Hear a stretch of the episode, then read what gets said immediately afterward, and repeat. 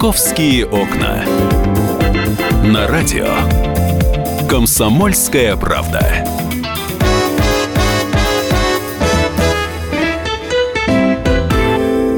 Но любое изменение погоды в Москве э, говорит о том, что нужно рассказывать о погоде. В программе «Московские окна» сегодня я, Михаил Антонов. А Екатерина Шевцова на следующей неделе только появится. Три дня отгулов. И это значит, что «Московские окна» будем попеременно вести э, то я, то Валентин Алфимов. А сегодня мой день. Меня зовут Михаил Антонов. Добро пожаловать. Э, все москвичи, все, кто интересуется Москвой и слушает нас через приложение «Радио Комсомольская правда», которое можно скачать абсолютно бесплатно бесплатно э, и для iOS, и для Android. Э, поэтому подключайтесь, слушайте, будем общаться. Еще раз напомню, что у нас для общения есть телефон прямого эфира, есть WhatsApp, есть Viber. Они находятся под одним номером 8 967 200 ровно 9702. 8 967 200 ровно 9702. Ну, э, стоит только ввести в новостную строку «Москва. Погода» и тут же начинается. Москва встала в километровых пробках. Почти 20% месячной нормы осадков выпало в Москве за сутки. Более 10 тысяч единиц спецтехники убирают снег в Москве. Более 20 рейсов отменены, еще 25 задержаны в аэропортах Москвы. Э, снегопад как мы говорим иногда, зима пришла внезапно, здесь снегопад и похолодание, которое обещают, которое еще не наступило, но э, вот обещают тоже в ближайшее время. Это не будет, конечно, 30-градусные морозы, как э, это было под Рождество, но что нас ждет с погодой? Конечно, все автомобилисты интересуются, а будет ли еще снегопад, не стоит ли выехать пораньше на работу, уехать пораньше с работы. Обо всех подробностях и погодных аномалиях аномалиях, если они запланированы, расскажет начальник ситуационного центра Росгидромета Юрий Варакин. Юрий, доброе утро, здравствуйте. Э, доброе утро, да. Ну что, вот э, повтор такого снегопада, который был э, накануне, ожидается или нет? Ну, будет снег после вот похолодания, но не такой интенсивный, но все равно в пределах где-то от 2 до 4 миллиметров местами по области это 27-го. То есть у нас сегодня без осадков, но идет понижение температуры к вечеру э, по Москве до минус 12, по области до минус 15, но если беру уже до там, 10 к 11 вечера. А минимальная температура у нас будет завтра в районе 6-9 утра по области до минус 25, причем это в основном э, северо-восток, восток, э, Подмосковье в Москве до 19-22 градусов. Э, в утренние часы, потом пойдет небольшое повышение, осадков тоже пока еще завтра не будет, но вот завтра самая холодная будет среднесуточная температура э, за оставшиеся дни. И уже 27-28 уже температура будет, уже пойдет 27 на повышение, то есть уже вот выпадет снег очередной, вот он принесет атмосферный фронт и потепление, и снег. И, соответственно, уже суббота-воскресенье температура будет уже выше нормы. Э, то есть дневные часы она будет от э, минус 1 до минус 5, если Подмосковье, Москва.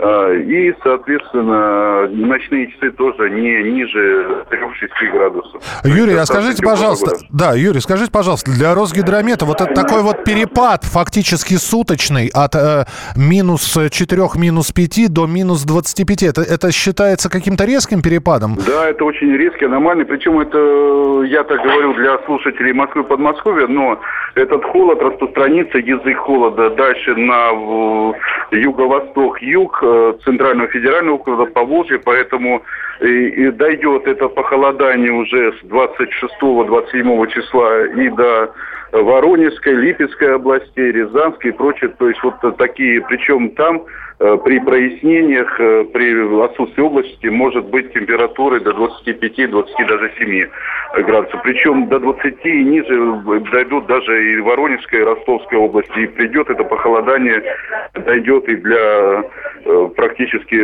Северного Кавказа и Республики Крым. Но это кратковременное будет явление, угу. как я сказал, вот всего двое суток. Да, это аномалия. И плюс, конечно, резкие скачки, перепады давления. То есть сейчас резкий рост давления, je Поэтому метеочувствительным людям, э, людям, у которых гипертоники, гипотоники, они сейчас, конечно, лучше им никаких физических нагрузок, э, спокойно пережить этого дня, потому что пожилые люди, э, вот эти скачки, потом что после роста опять пойдет понижение с приближением атмосферного фронта со северо-запада, со стороны, так сказать, Ленинградской, Псковской, Новгородской области. То, что я говорю про 27 про очередной снег и повышение температуры. Спасибо большое, спасибо за комментарий. Юрий Варакин, начальник ситуационного центра Росгидромета, был у нас в эфире. Народ сейчас четко разделился, категории граждан четко поделились на две категории. Одним нравится ну, это называется европейской зимой. Это минус 2, минус 3, не больше под на... дождь, да, как мне говорят, легкий дождь. Нет, дождя нет, но под ногами вот, э, я не знаю из-за чего, из-за из-за того, что посыпают чем-то. Вообще вот эта вот каша. Приходится постоянно чистить ботинки. Но сама по себе погода действительно комфортная. Вроде как зима, вроде как и снег лежит, а э, с другой стороны, довольно комфортно себя чувствуешь, и можно даже вспомнить детство и походить без шапки. Другие говорят, ну что это за зима? Зима должна быть зимой. Зимой должно быть холодно.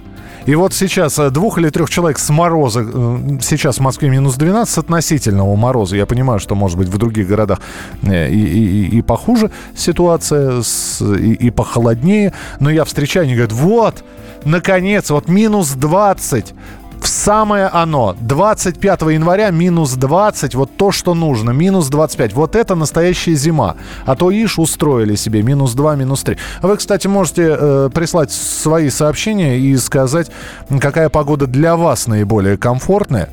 Э, все-таки, если бы был бы выбор, минус 2, минус 3 до минус 5 или все-таки минус 15, минус 20, чтобы прочувствовать чтобы лето побыстрее пришло, но при этом, чтобы зима была зимой той самой, которую мы помним. Хотя, на самом деле, вот когда иногда люди звонят и говорят, а вот, вы, вот в нашем детстве и сугробы были больше. Сугробы были больше, потому что мы были меньше. Вот что я скажу. Не более. И, и теплые зимы были, и холодные, и аномальные холода были. И кто-то вспоминал там а, на Новый год совсем недавно, это в 2000-х, там до минус 34, по-моему, с 31 декабря на 1 января когда-то было. 8 800 200 ровно 9702, телефон прямого эфира. Игорь, здравствуйте. А, здравствуйте. Э, ну, привет вам из далекой Сибири, житель Кемерово, так. заснеженного, где морозы там до минус 50, и снег не убирают, э, и дороги становятся из трех полос в одну полосу. Ну, хочется затронуть вопрос про уборку снега, про территорию. Не кажется ли вам, что сильно много ну, тратится средств на уборку снега, прям вылизывание вот это Москвы? По-моему, проще его сложить, чтобы он растаял уже, да вот с, од... с одной стороны, да, я сегодня, спасибо большое, я сегодня на Ленинградском шоссе, когда ехал на работу, видел вереницу, наверное, из 15 машин, которые еще и пробку создали для утренних часов, что удивительно, пробка на Ленинградке, но они едут действительно до асфальта, все скребут. Это с одной стороны. А с другой стороны, на окраине где-нибудь если это не какое-то главное шоссе, не переходящее в федеральную трассу, а какая-то обычная дорога, так там, знаете, ну, хорошо, если одна-две снегоуборочные машины выйдут и все. Мы продолжим буквально через несколько минут. Это программа «Московские окна». Оставайтесь с нами. окна.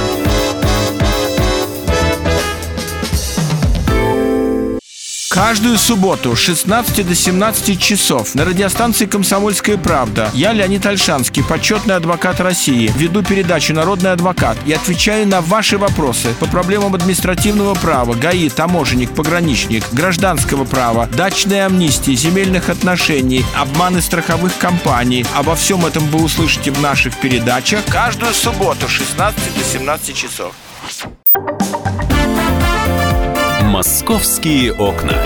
На радио «Комсомольская правда». Итак, друзья, программа «Московские окна». В отсутствие Екатерины Шевцова веду ее я, Михаил Антонов. Мы здесь спрашивали, какую погоду, какая все-таки зима вас устраивает? Такая европейская, до минус 5, ну, максимум до минус 10. Редкие случаи, да, и вот этот вот легкий снежок, теплый глинтвейн – не обязательно алкогольный. Вот. Или такая, чтобы пришел домой, чтобы сразу, сразу горячего чая, чтобы отмерзло уже все. До, от минус 15 до минус 25. Что нам пишут? Э, зима должна быть зимой, около минус 10 самое оно. Минус 5, минус 15 считают комфортной погоду. Комфортная температура минус 10, минус 15 зимой в Москве.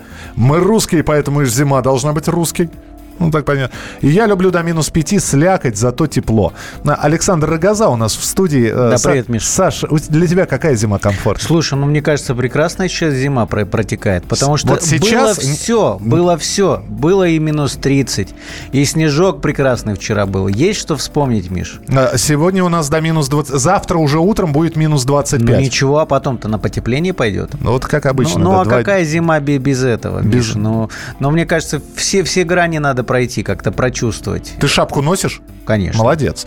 Молодец. Вот взросление происходит, это когда шапку надеваешь не потому, что мама сказала, а потому что сам понимаешь, что шапку надо носить. Но у нас сейчас, э, в общем, не шутливая тема будет абсолютно. Э, номер WhatsApp, я напомню, 8967 200 ровно 9702. Это и WhatsApp, и Viber. Для меня ночью минус 17, днем минус 6,9. Дмитрий из Крюкова пишет. Это комфортно для Дмитрия. Мы сейчас будем вспоминать историю, историю одного преступления и подробности этого преступления. Это убийство сотрудницы Роснефти. Саша сейчас напомнит всю амбулу или преамбулу, а потом уже амбулу. Что дальше происходит у нас? Да, продолжают сейчас в суде э, присяжных разбирать э, вот это дело. Я напомню, что в сентябре 2014 года все это произошло. А, при разборе сгоревшего коттеджа в элитном поселке под Химками нашли тела 43-летней Елены Переверзевой и троих ее детей. Данилу было 13, а близняшкам Маше и Ване всего по три годика. Позже криминалисты сказали, что женщину и подростка задушили еще до пожара, малыши э, отравились угарным газом во время... Задохнулись, да, задохнулись в дыму, просто, да. да. Угу. Ну и, собственно, с самого начала в убийстве обвиняют жениха старшей дочери Елены Переверзевой, погибшей вот этой женщины, Дарьи. А, зовут его Дмитрий Колесников, он выпускник Бауманки. Так как-то странно получилось, что он в ту ночь э, находился в доме будущей тещи, ночевал, потому что утром должен был улететь в командировку из Шереметьево, а там от поселка совсем недолго ехать. А вот Даша сама э, была больна, оказалась, осталась в московской квартире. И вот этому мужчина, молодой Дмитрий Колесников, рассказывает, что якобы ночью ночью проснулся от криков, спустился на первый этаж, увидел двух мужчин, один из них душил Елену, и вот он кинулся бежать, испугался и споткнулся от тела 13-летнего э, сына переверзывает Данила, а очнулся уже через несколько часов, лежал на втором этаже в ванной, связанном, а дома уже вовсю полыхал. Ну и, собственно, там есть свидетели, которые рассказывают, как вытаскивали его из окна. Но, тем не менее, Дмитрий э, основной э, был подозреваемый с самого начала, и были первые его признательные показания, когда он сказал, что... Итак, Дмитрий – это а, молодой человек, молодой э, старшей человек, дочери да, Елены. старшей дочери Елены, получается, Даши, да. единственного ребенка, который вот в этой семье выжил. Ну, Даша сейчас уже, по-моему, там до 4-25 лет, то есть уже взрослый человек. Так вот, э, Колесников поначалу свою вину признал, рассказал, что якобы была ссора с Еленой, Э, он ударил ее сначала бутылкой, потом душил, потом убил а, вот этого сына подростка. Но в это как бы вот Даша не, не верит в эту, а, в эту историю. И сам Дмитрий потом отказался от показаний, с тех пор стоит на своем. Но вот, например, самое, по версии следствия, из-за чего все это произошло. Якобы Даша и Дима а, это при, при, преступление обговорили и совершили для того, чтобы завладеть наследством. То есть а был там, сговор? Да, был сговор, а самое главное, дедушкино наследство. Дедушка у нас человек очень уважаемый, человек большой. Это бывший топ-менеджер компании «Роснефть», его зовут Иван Николаевич Чернов. А, ну, а, собственно, дальше события развивались таким образом, что через пару недель после трагедии э, Даша уехала к своему э, родному отцу, который живет много лет в Таиланде – И, и уже оттуда она общалась со Следственным комитетом? Она как бы не общалась. Э, мы вот делали несколько интервью с Дашей по интернету. Она отвечала на мои вопросы. Для mm-hmm. нее важно было, чтобы ее речь не исказили, вот дословно все, да. Э, даже следователь звонил, а как вы с ней общались? Но вот по интернету. Но, судя по всему, ее как бы не, не особо там искали.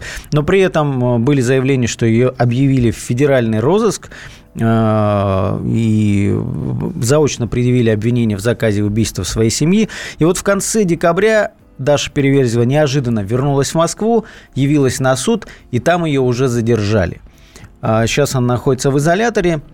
Ну, сам суд, получается, там разделили э, по делам. Отдельно судят уже Диму, дело передано в суд, а по Даше разбираются отдельно.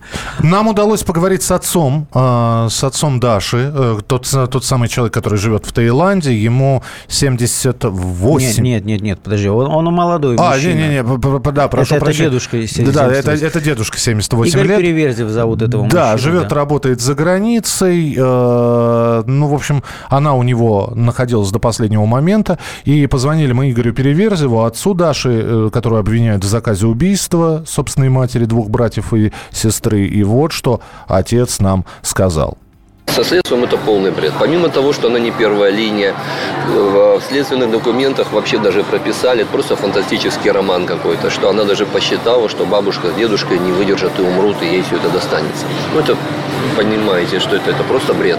Я уж не говорю о том, что надо понимать, что у Димы своя трех, трехкомнатная квартира, и у нее своя трехкомнатная квартира плюс у них нормальная машина, у них там они не зарабатывали каких-то больших денег, но это студенты все равно только закончили, но он подрабатывал и очень неплохо зарабатывал на подработках. То есть грубо говоря, говорить о том, что они в чем-то нуждались, это, это совершеннейший бред. И это все знают, все из друзей, вот так скажем. Поэтому это полная ерунда. Накопление она получила всего, эта сумма около одного миллиона рублей. Это, то есть вот это все Ленина наследство деньга. Не просто да, я ее оцениваю как дочь, это человек, который со мной прожил сейчас два с половиной года, и мы постоянно эту тему обсуждали, и я просто уверен, то есть те э, э, маленькие какие-то, за что пытаются ее там зацепить, вот якобы она там не плакала на суде, понимаешь? Ну, это же бред, понимаешь? А, каждый человек, во-первых, реагирует по-разному, а потом рыдать, плакать, внутри переживать. То есть это, это, это, это все очень психологические вещи, на которых нельзя делать это предпосылки, на которых э, такое э, серьезное обвинение нельзя ставить. А они пытаются чисто вот на таких вот подтасовках, передергиваниях э, психологических э, вещей все это делать. Услышали Игоря Переверзева, отца Дарьи Переверзевой. Она сейчас находится а, в, в изоляторе, в изоляторе в Москве, да. А, в, в следственном изоляторе. Там же находится э, и Дмитрий. Э, дела не объединены, расследуются по двум разным направлениям, но, собственно, объединяет и Дмитрия и Дарью убийство, есть сговор и убийство матери Даши. Ну, по крайней мере, в этом их обвиняют. И еще раз, вот смотри, проговорим про наследство. То есть о чем говорит Игорь? Что не было мотива э, того мотива, на котором настаивает следствие. То есть якобы все из-за наследства. После смерти э, мамы все, что получила э, Даша, это доля, третья доля, треть, треть доли э, в квартире московской, треть доли в участке, где стоял вот этот сгоревший дом, и 1 миллион рублей накоплениями. На наследство дедушки она не претендует, потому что есть, слава богу, жив и дедушка, и бабушка, а у дедушки есть еще сын родной, который является наследником. То есть для того, чтобы завладеть дедушкиными миллиардами, надо, чтобы все вообще умерли вокруг. Э, ну, а получается, действительно, мотив рушится. Вот Саш, меня, например, э, у нас не так много времени, полторы минутки буквально осталось. А какую роль в этой истории играют еще некоторые действующие персонажи, а именно беженцы из Луганской области э, Владимир и Максим? которые тоже фигурировали в этой истории. Слушай, там, там много было всяких версий. Были, были исполнители, которые Э, которым, э, которых якобы нанимали для того, чтобы припугнуть вот эту Елену Переверзеву. А была версия о том, что няня может быть причастна, она из Молдавии и могла навести на этот дом, где было чего пощипать. Была версия о том, что э, нападение и убийство могла заказать жена человека, с которым жила Елена Переверзева. То есть он не развелся, но жил с другой женщиной. Да? Версий довольно много. Еще одна интересная версия, что убийство произошло в день нефтяника, а дедушка нефтяник, что это могло быть приветом таким кровавым для дедушки. В общем, да. Э, продолжается история. Саша продолжает за ней следить. И, в общем, э, это еще не все. Будет и еще рассказ. Э, рубрика наша традиционная в московских окнах «Как страшно жить» она продолжается. Про банду черных риэлторов поговорим после небольшого перерыва. Оставайтесь с нами. Еще одна история от Александра Рогозы в самое ближайшее время. «Московские окна».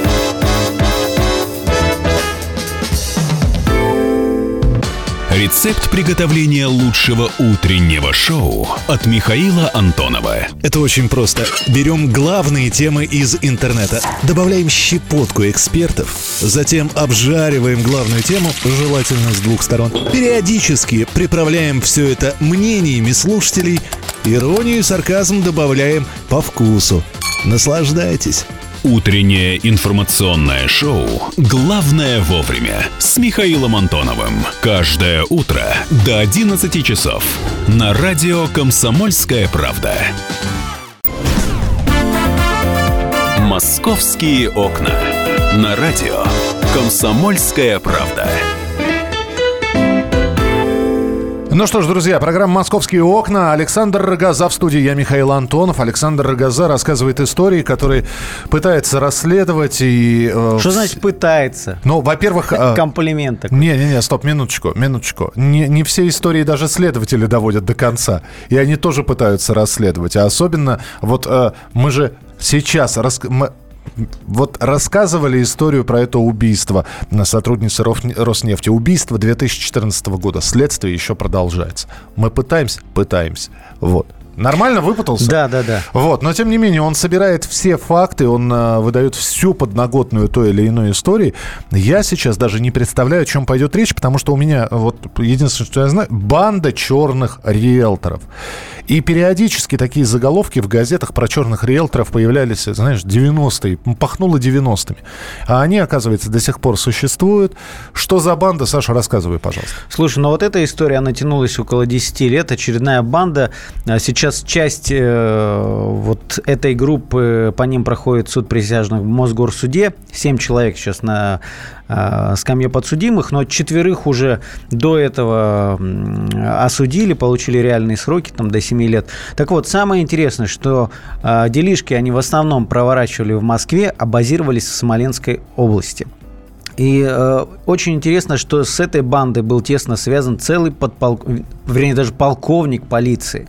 Вот. Э, Крышевал и крышевал, и был родственником а, вроде по вот этой информации, и даже э, участвовал в махинациях, и э, владелец квартир, которые когда-то принадлежали москвичам. Так вот, в чем история? Обычно мы, знаешь, черные риэлторы, всем представляется, что жертвы это такие пожилые, одинокие люди, которым... Либо, либо бездомные, э, ну, то спившиеся, есть, ну, спившиеся да. такие мар- маргинальные личности, которых э, обманом, опоив, заставили подписать документы.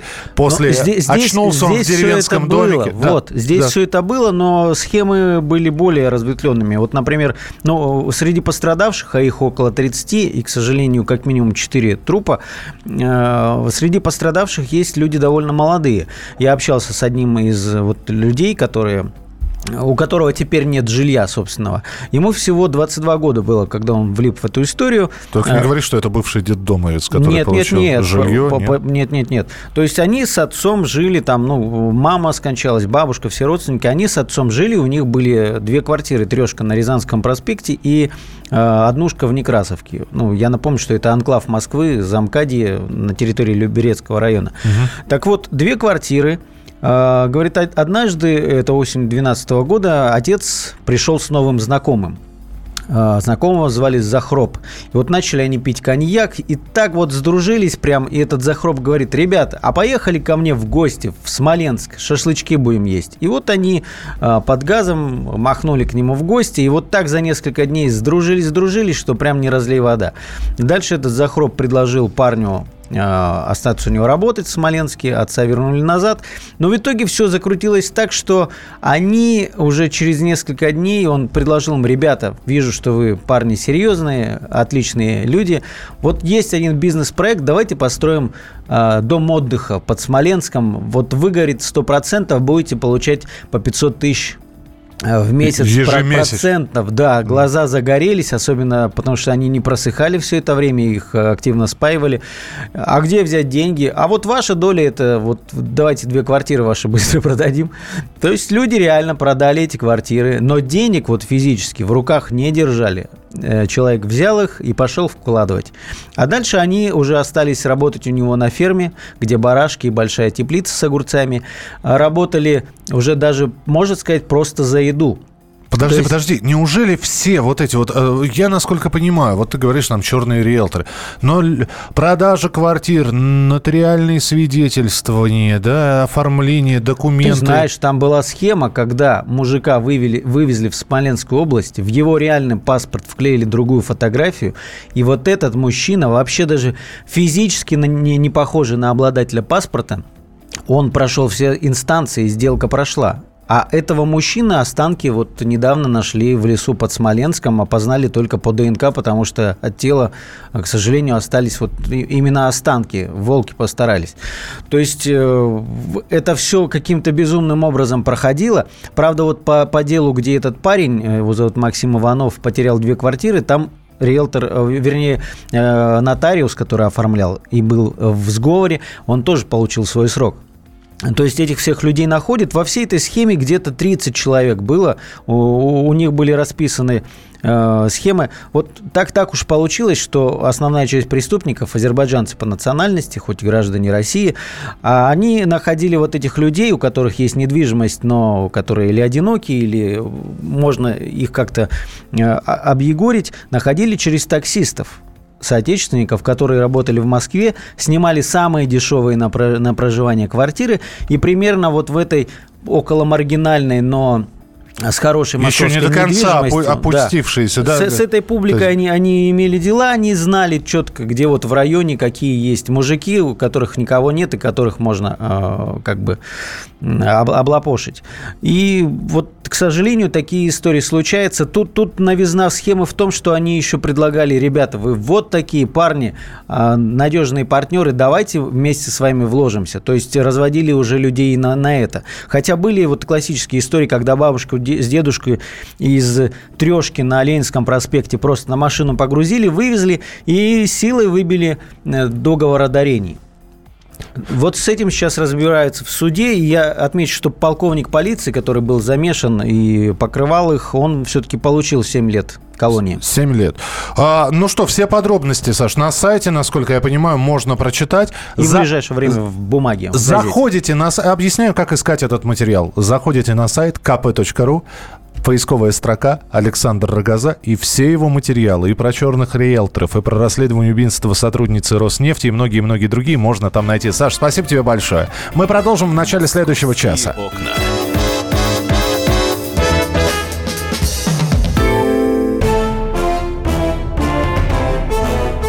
Товарищи солдаты и офицеры российской армии. Полковник Баронец разрешает обратиться. Звоните и задавайте накопившиеся вопросы. Угроза НАТО, жилье для военнослужащих и перевооружение России. Обо всем этом Виктор Баронец знает лучше других. Программу «Военный ревю» слушайте по будням с 5 вечера по московскому времени.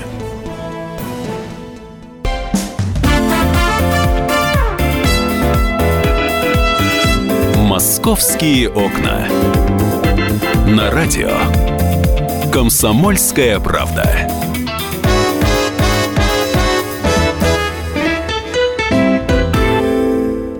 Здравствуйте, здравствуйте. Программа «Московские окна» продолжается в прямом эфире на радио «Комсомольская правда». И неважно, слушаете ли вы нас в Москве или в другом городе, вам просто интересно, что происходит у нас. Меня зовут Михаил Антонов. Екатерина Шевцова, постоянная ведущая этой программы, обязательно появится, но уже только в начале следующей недели. Поэтому с московскими темами мы будем вместе с вами сегодня разбираться. Э, здесь совершенно потрясающая история. Я напоминаю, что сегодня Татьянин день, день студенчества. Москвичка заказала своей бабушке из Курска стриптизера на день студента.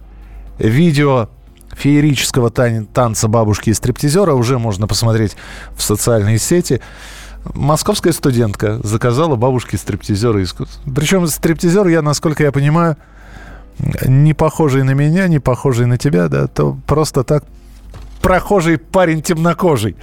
Э, видео феерическое, конечно. Это отдельная история, значит, удивительная, непостижимая и, другие подарки. Надо будет отдельную рубрику вводить такую. Мы же сегодня э, вот этот вот отрезок э, с вами почти часовой проведем с автомобильными новостями. Но Автомобильные новости, они следующие. Во-первых, во-первых, названы машины, которые угоняют чаще всего, но здесь ничего не изменилось. В общем, и Ладу угоняют, и Мазду угоняют э, чаще всего. Со статистикой можно ознакомиться на нашем сайте kp.ru. Средняя скорость движения, друзья, автотранспорта на дорогах Москвы увеличилась с 45 км в час до 51 км в час за 6 лет. Путем нехитрых математических расчетов можно понять, что каждый год километраж увеличивался ровно на 1 километр, и именно за 6 лет, в общем, 6 лет 6 километров, именно поэтому двигаться стали больше, а, а точнее быстрее на 6 километров. Я не знаю. Э, сейчас вопрос к москвичам, которые передвигаются, периодически передвигаются. На общественном ли, на личном транспорте, регулярно пользуются такси. Я предлагаю сейчас провести голосование. Голосование или м, такие статистические сбор данных мы сейчас произведем с помощью телефона прямого эфира 8 800 200 ровно 9702. 8 800 200 ровно 9702. Это телефон прямого эфира. WhatsApp и Viber у нас также работают. 8 9 6 967 200 ровно 9702. На два мессенджера один номер. 8 967 200 ровно 9702. Вопрос очень простой и вопрос один я задам. Вы заметили, ну, 6 лет, ну, хорошо, да, с 2010 года, ну, за последние 5-6 лет вы заметили, что пробок в Москве стало меньше? Стали снижаться пробки. Отрицательно качают головами сотрудники радиостанции «Комсомольская правда», которые не только по Москве, но и по области вовсю передвигаются на дорогущих автомобилях, на каких я умолчу. Я тоже не заметил. Я вот э, могу сказать, что периодически передвигаюсь и на общественном транспорте, и на легковом э, транспорте. Меньше не стало. И, да, перехватывающие парковки, да, вот эти вот э, парковочные места, запрет парковок в отдельных районах и на отдельных улицах, паркоматы и так далее и тому подобное. Все это, конечно, должно стимулировать автовладельцев э, для того, чтобы и рассчитывать маршруты, и выискивать места, где можно припарковаться, не ставить машину, где попал. Но сказать, что пробок стало меньше – Особенно после, например, вчерашнего снегопада, когда вся Москва стоит, стояла в пробках. Да далеко ходить не надо. Вот, пожалуйста, открываем Яндекс, и первое, что делает Яндекс, он выдает. Ближайшие 5 часов движения затруднено, пробки 7 баллов. Это при том, что снегопад закончился сегодня ночью, и, в принципе, уже с утра что-то должны были убрать большую часть дорог. Пробок меньше не становится, а, ну а то, что двигаться стали больше.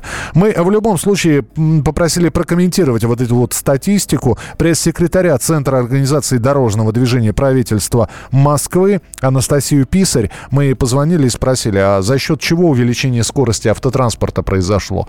За счет правильности и порядочности автомобилистов или есть какие-то другие факторы? И вот что Анастасия нам сказала. В Москве потери времени из-за пробок сократились на четверть. Такой вывод сделала компания «Том-Том». -Том». Эксперты привели такие цифры. Если в 2012 году дороги были загружены на 57%, то в 2016 заметно меньше, уже на 43%. За последние годы в Москве появилось более миллиона новых машин. Примерно такое же количество транспорта добавилось в Подмосковье и ближайших регионах, граничащих с московским. Общественным транспортом в Москве в будни пользуются на 2,2 миллиона человек больше, чем в 2010 году. Только за 2016 год ими было перевезено на 600 миллионов пассажиров больше, чем в 2010 году, которые совершили в общей сложности 5,7 миллиарда поездок. Причем наземный городской транспорт по востребованности у москвичей приближается к подземке. За год на нем совершено 2,4 миллиарда поездок, а на метро 2,6 миллиарда. Это, в свою очередь, освободило дороги, позволило увеличить скорость передвижения на них на 13% с 45 до 51 км в час, в среднем в течение суток. Самому же общественному транспорту более свободные дороги позволяют лучше соблюдать расписание движения. Если в 2010 году оно выполнялось на 76%, то теперь уже на 94%. Ну, в общем, забросала цифрами Анастасия Писарь. На самом деле, э, если э, сухую выжимку из ее комментария сделать, новые машины, люди стали больше пользоваться общественным транспортом, пробок стало меньше. Согласны вы с этим или нет? 8 800 200 ровно 9702, 8 800 200 ровно 9702. Стали ли водители э, более, как бы сказать, правильными, что ли? Раньше бросали машину, не задумываясь о том, можно здесь ее ставить, нет. Но вот сейчас из-за того, что парковки появились, перехватывающие в том числе, ездить стало проще. А, можете присоединяться к нашему разговору с помощью WhatsApp, а, с помощью Viber 8967 200 ровно 9702. Здесь нам пишут, когда бензин по 100 рублей, так вообще в Москве летать начнем. Ну, да, за 6 лет. А я сейчас, вы знаете, а я сейчас... Давайте мы посмотрим цены на бензин. Сейчас, мы же здесь же... Google все... Нет, стоп. 40 рублей. Я знаю, что 40 рублей в среднем. Но на самом деле до 40-то и не доходит. Цены на бензин в Москве 2010 год. А мы посмотрим, насколько изменились, э, изменились потребительские цены на бензин в России в июне 2010 года. Открывайся, открывайся сайт. Что, что, что? Что такое? Что? Почему? Ага, ага, ага. 19. Да, ребята? 9. А, нет, это декабрь 9... 1952, декабрь 2009 года. Это на 76-й, 22-26 это на 92-й, на 93-й, на 95-й и выше 23-67. Сейчас 3, ну, ну сколько, на 12 рублей повышение, да? На, на, на 12, ну давайте да, округлим до 15 на 15 рублей повышение за последние 6 лет. 8 800 200 ровно 9702, телефон прямого эфира. Виктор, здравствуйте. Единственное, что хочу сказать. Вот у вас да, люди, которые ездят там, вот сотрудники, кто ездит, прекрасно понимает, что это все ерунда. Но вот вы озвучили эти данные, так скажем, там, Ждипска озвучил, и электронные примут и я, я к, сожалению, не, уже не могу разобрать, о чем вы говорите. Очень плохая связь. Мы дали ту статистику, да, и об, обратите внимание, не я озвучивал, а озвучивал представитель Центра организации дорожного движения. Это вот по поводу того, что пробок стало меньше, мне пишут, Бугага, Косино, Подольск, с 9 утра еще не доехал. Бывает. Бывает. Присылайте свои сообщения 8967 200 ровно 9702. Вы заметили, что за, за 6 лет, как говорят в Центре организации дорожного движения, пробок стало меньше. И почему, если заметили? Московские окна.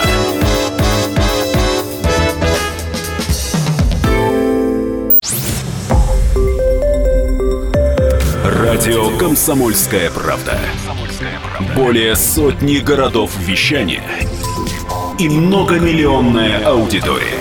Челябинск 95 и 3 FM. Эм. Керчь 103 и 6 FM. Эм. Красноярск 107 и 1 FM. Эм. Москва 97 и 2 FM. Слушаем всей страной.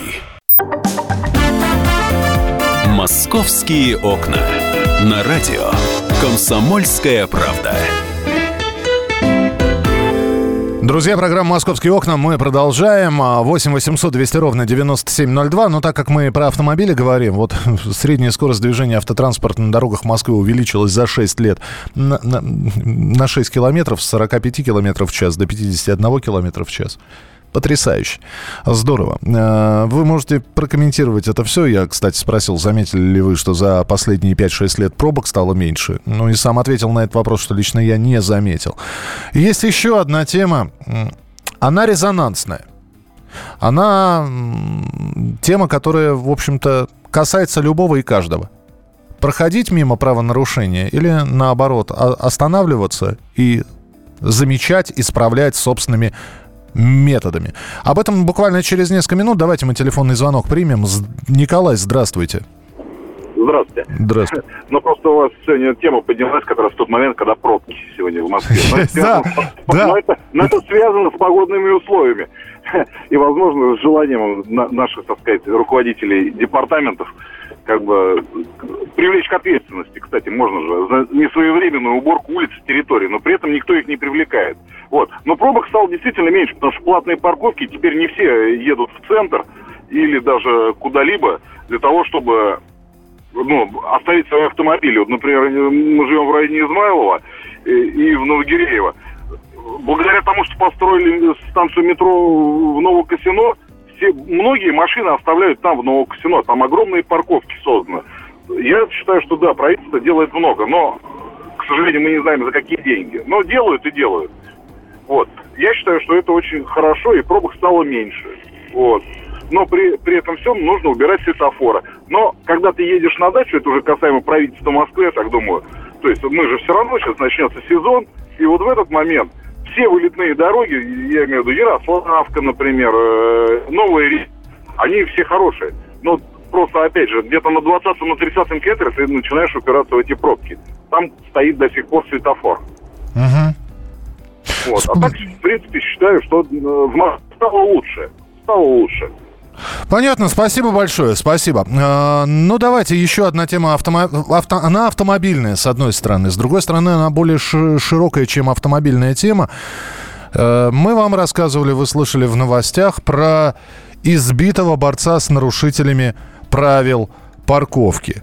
Э, я не знаю, слышали вы про него или нет, но давайте я вам расскажу, что на Малой Бронной человек увидел машины, у которых бумажками были скрыты государственные номера. Он попытался убрать эти листки. К нему подбежали несколько человек, стали избивать. Отобрали мобильный телефон, разбили его. По словам этого человека, ему позвонили из департамента транспорта столицы и рассказали, что ему э, вручат грамоту за борьбу с нарушителями.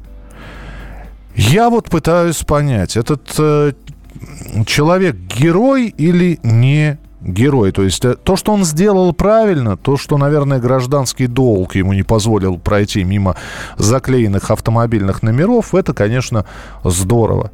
Поступил бы кто-нибудь другой на его месте? Наверное, да. Сам, сам себе задаю этот вопрос и не могу на него ответить. Что бы я сделал? То есть, конечно, для того, чтобы выглядеть сейчас в ваших, ну не глазах, а ушах э, добропорядочным человеком, я, конечно, могу сказать, да, я, я, если я, да только да, я, если бы я бы точно. На самом деле не знаю, не знаю. Может, я даже не обратил бы на это внимание и прошел мимо. Должен ли обычный гражданин с этим бороться? Тоже очень серьезный вопрос. Есть службы, есть люди, есть паркоматы, передвижные, которые ездят и должны фиксировать. Вот, э, должны выходить сотрудники, дружинники, общественники, которые за это, между прочим, деньги иногда получают. Э, деньги или блага какие-нибудь. Вот, да, в конце концов, сотрудники полиции должны подойти, сотрудники постовой службы должны увидеть это, отклеить, сфотографировать и оштрафовать. Наглядно, прилюдно, показательно, чтобы неповадно было. Должен ли этим заниматься простой гражданин? Не знаю. Сфотографировать автомобиль, отправить в ГАИ? Наверное, да. Э, то, что вот этот вот человек молодец, но он молодец, с одной стороны. А с другой стороны, оно стоило того. То есть э, избит, мобильного телефона нет, от правительства грамота. Потрясающе. 8 800 200 ровно 9702, телефон прямого эфира. Владимир, здравствуйте. А, добрый день, уважаемый ведущий. Здравствуйте. Вы знаете, я считаю, что не дело а простых граждан заниматься вот этим делом. Угу. У нас есть специальные службы, э, так называемые фото-видеофиксации, плюс есть еще э, те, которые ходят пешком, так называемые пешие контролеры, которые подходят и фотографируют с надписью СОДД.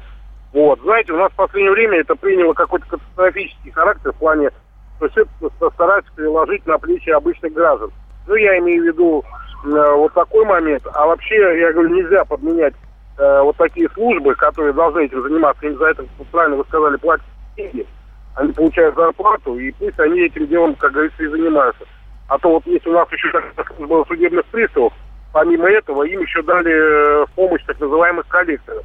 Ну что, ну есть служба, пусть каждая служба занимается своим делом. Спасибо, Владимир, спасибо. 8 800 200 ровно 9702, телефон прямого эфира. WhatsApp, Viber 8 967 200 ровно 9702. 8 967 200 ровно 9702. На самом деле, вот этот вот э, человек, он, собственно говоря, всего одну бумажку снял, всего с одного автомобиля BMW. А, вот, э, а ведь, да, пишут, Правильно, если мы все будем равнодушными и будем проходить, то тогда и будут такие бумажки клеить. Это обязанности долг каждого. Спасибо большое. Обязанности долг каждого. Э, хорошо, что этот человек, который напал на нашего героя, который снимал бумажку с номером, он, э, он только кулаки пустил в ход. А мог бы пустить в ход травматическое оружие. Но суде доказывал, что он подумал, что его автомобилю наносится ущерб – что а, вполне возможно он посчитал, что человек вооружен, и вообще это затаившийся за а, капотом автомобиля киллер сидит, поэтому он и достал оружие. Здесь палка о двух концах. Одно дело сделать замечание за курение на остановке, за курение в подъезде или, не дай бог, в лифте. Одно дело поймать человека, который выбрасывает мусор из окна своей квартиры, вместо того, чтобы отнести его на помойку или спустить в мусоропровод. А другое дело это вот... Э, проходит человек, видит, да, нарушают. Ну, ну вызови ты сотрудника. Но позвони ты в ГАИ. Но ведь есть горячая линия. Ну зачем самому-то? Нет, бумажка, грамота, это, конечно, все здорово, но оно стоило того. 8 800 200 ровно 9702, телефон прямого эфира 8 800 200 ровно 9702, и вам нужно ответить вот просто на достаточно банальный вопрос. Э, кто этот человек? Герой, не герой? Вполне возможно, автомобильное братство сейчас будет говорить, что таких надо наказывать, вот такие вот расхожее слово, я жду, что оно прозвучит в эфире, но а чтобы не, ждать его, я сам назову. Таких некоторые называют стукач. Да, вот взял, рассказал, стукач. Сергей, здравствуйте. А, здравствуйте. Ну, по моему мнению, если ты решаешь идти на такие шаги, да, типа проявлять гражданскую активность, ты должен понять, что ты, ну, скорее всего, накнешься на агрессию. То есть э, и тут уже нужно соизмерять, способен ли ты чем-то противостоять этой агрессии. Но в принципе этот подход неправильный, я считаю. Потому что это говорит об э, невозможности власти исполнять свои функциональные обязанности. Потому что, конечно, правильная схема – это есть нарушение, ты обращаешься э, в, том, в, те, в те компетентные органы, которые этим должны заниматься, и а наказание должно быть неотвратимое. Вот что главное. А у нас, к сожалению, обращайся, не обращайся, результат бывает просто нулевой. Спасибо большое. Вот Кстати, подробности этого происшествия вот до сих пор не выяснены. То есть я вижу сейчас фотографию этого человека, э, Артура, Артур Бойко его зовут. Выглядит он такое ощущение, ну, в общем, сломан нос, насколько я понимаю.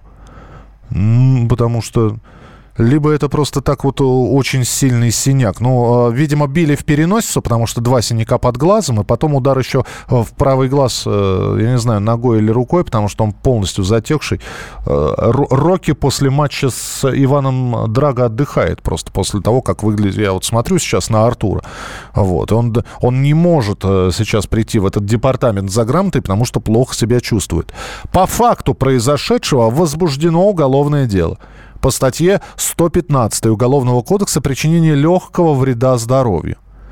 Ну, на фотографии то, что я вижу, и фраза причинения легкого вреда, они немножко не соотносятся.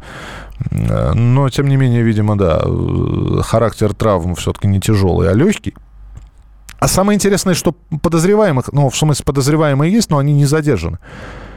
Ну, потому что не, не могут установить личностей, которые напали на Артура. Он, говорят, запомнил номер автомобиля, но, насколько я понимаю, хозяин машины говорит, а я вообще был в другом месте. Просто машина стояла. Кто заклеил? Ну, мой номер заклеили, да? Не знаю, как, как дальше будет все это проходить. Мы с Петром Шкуматовым обязательно поговорим, с координатором сообщества «Синие ведерки» буквально через несколько минут. Нужно ли проявлять гражданскую активность и сознательность? «Московские окна».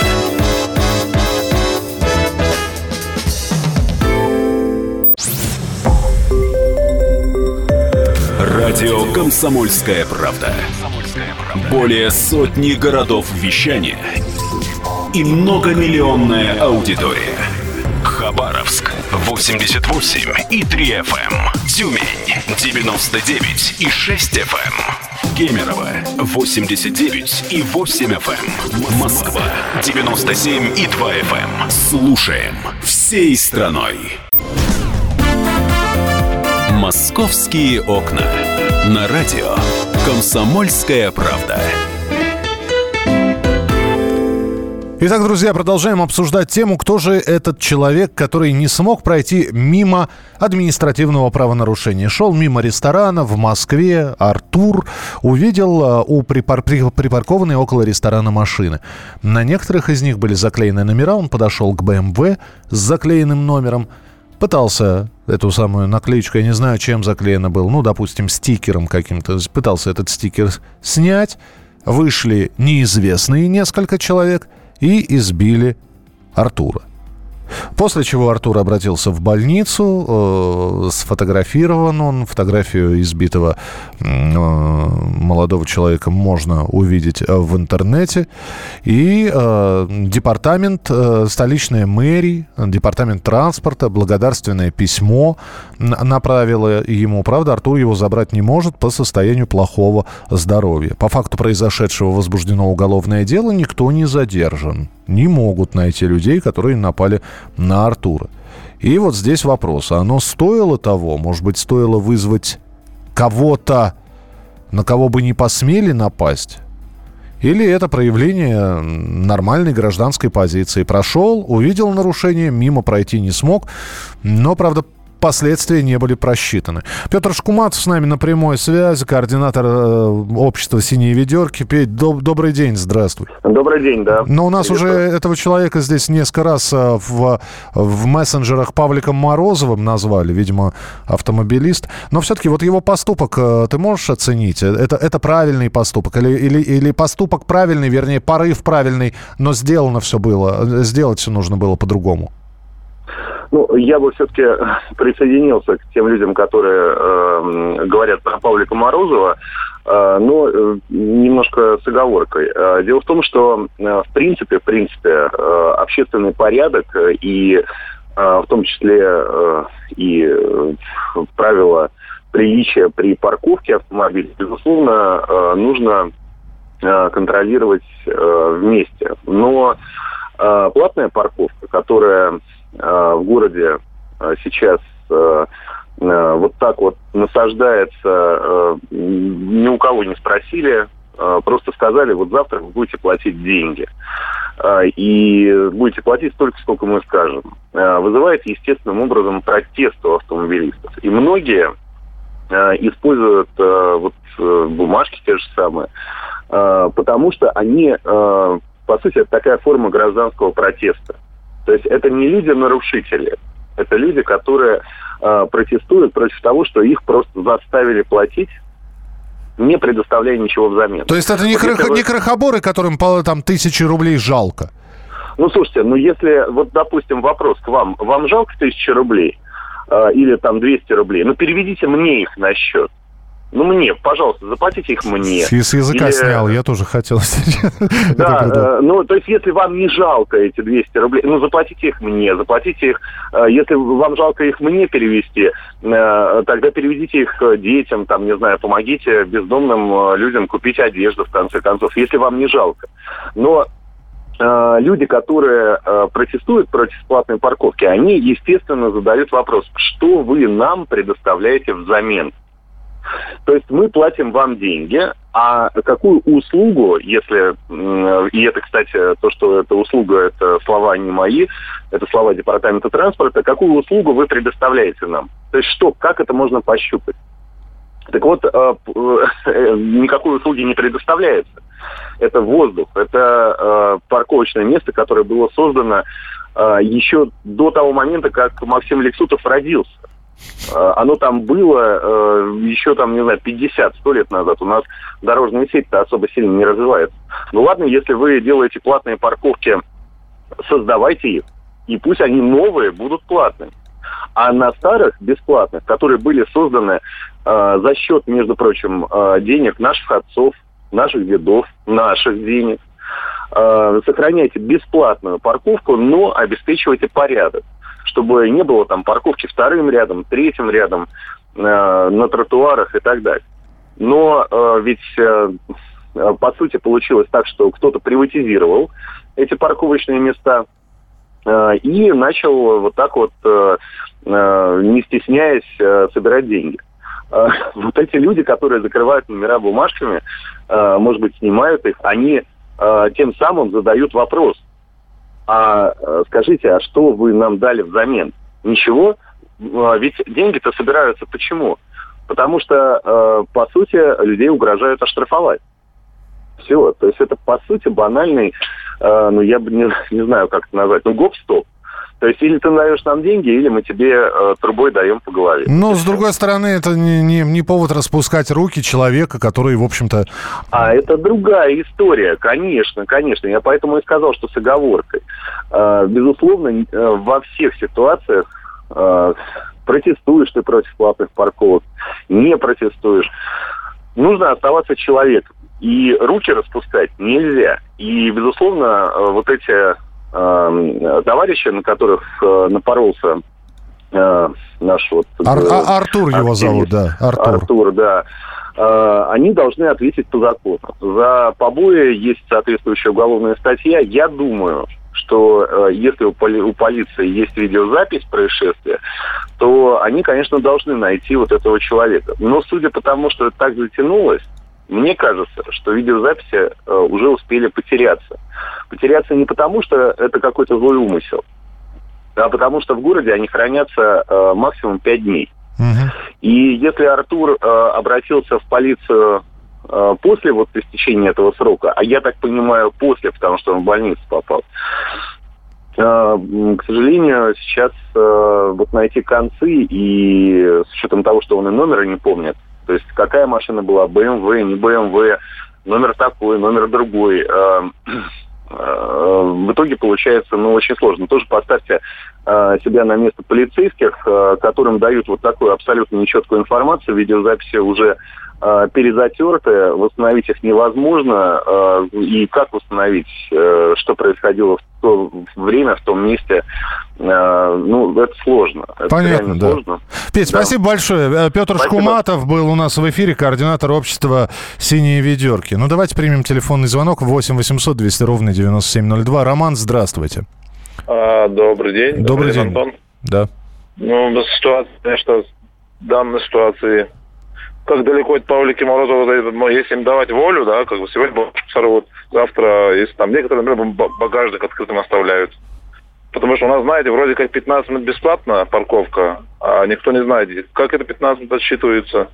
Я вот порой бывает, мне надо до банкомата дойти, там буквально 2 минуты парковочные места заняты, просто копейку снять. Я открываю багажник, ну просто не поймешь, там, или даже если, если даже я останавливаюсь, Потому что парковочный бизнес, он так устроен, что это вроде 15 минут, а вроде кто их отсчитывает, как uh-huh. это будет потом происходить. Uh-huh. Что он должен в этой ситуации? Зажигалку мне в багажник бросить? Или начинать его закрывать? Поджечь машину? То есть как бы здесь это нужно пресекать. То, что там руки распустили, это тоже недопустимо. Но человек, который на чужое имущество, у него нет этих полномочий. Никто ему не давал гражданские полномочия э, касаться чужого имущества. Это, мне кажется, Но... нужно пресекать. Да, здесь очень сложно доказывать, э, он касался ли или нет, понимаете? Потому что бумажка на номере – это не, не имущество. Это случайно налипшая бумажка, еще что-то. То есть касался ли он машины и э, проводил он против нее какие-то противоправные действия, это, это еще нужно доказать. Вот это вот тоже, да, это мое имущество, вы не имеете права. Он же не эвакуировал, не толкал ее, не, не пытался сбить с номера эту бумажку. На мой взгляд, в общем, и те, и другие поступили неправильно. Сколько раз я общался с зарубежными э, друзьями, которые, да и нам звонят из-за границы. Если видят, что совершается противоправное действие, Конечно, если, если нужно принимать очень срочные какие-то поспешные решения, если, не знаю, если девушку насилуют, то, наверное, не нужно звонить, вернее, нужно позвонить в полицию, а потом пресечь попытку изнасилования попробовать самому, по крайней мере. А с другой стороны, когда видим противоправные нарушения, которые, в общем-то, может подождать, и никаких серьезных последствий не будет до приезда сотрудников полиции, наверное, стоит их вызвать. Во-первых, не нарываться на конфликт, а во-вторых, ну, попробовали бы эти неизвестные, которые избили Артура, выйти и попробовать избить сотрудников полиции, чтобы было. 8 800 200 ровно 9702. Андрей, здравствуйте. Здравствуйте. Да. А, я вот автомобилист, каждый день за рулем. А, я всегда плачу за парковку и всех к этому призываю. И на самом деле э, я не осуждаю этого парня. Э, молодец парень. Да нет, мы его не осуждаем, просто оно стоило того, потому что сейчас на него страшно взглянуть. Вот стоило того. А если так рассуждать, то можно же до, до многого дойти. Э, и там будут убивать там какого-то человека, насиловать, и может он тогда и так же... В чем разница? Тут просто ну, разница, разница в правонарушения нет. и все. Я объяснил разницу, так, когда... Так... Нет, я объяснил разницу, когда нужно ребенка спасать из провалившегося в прорубь или под лед, или вытаскивать там, когда кричат «помогите» из горящего дома, ну, некоторые просто отвернутся и пройдут мимо, а кто-то, не раздумывая о своей безопасности, действительно бросится спасать человека. Когда нужно действовать прямо сейчас, принимать решение прямо здесь. Когда видишь, что совершается какое-то правонарушение, или вот, а вот оно совершено, вот заклеенный номер, ну, сфотографировал аккуратненько машину, позвонил, вызвал сотрудников. Приехали сотрудники, пусть дальше они выполняют свою работу. С одной стороны, человек выполнил свой гражданский долг, а с другой стороны, сейчас бы не лежал бы в больнице. В любом случае, будем следить за этой темой. Спасибо большое. Посмотрим, найдут ли тех, кто избивал парня или нет. Это была программа «Московские окна». Вы слушаете радио «Комсомольская правда». Впереди много интересного. «Московские окна».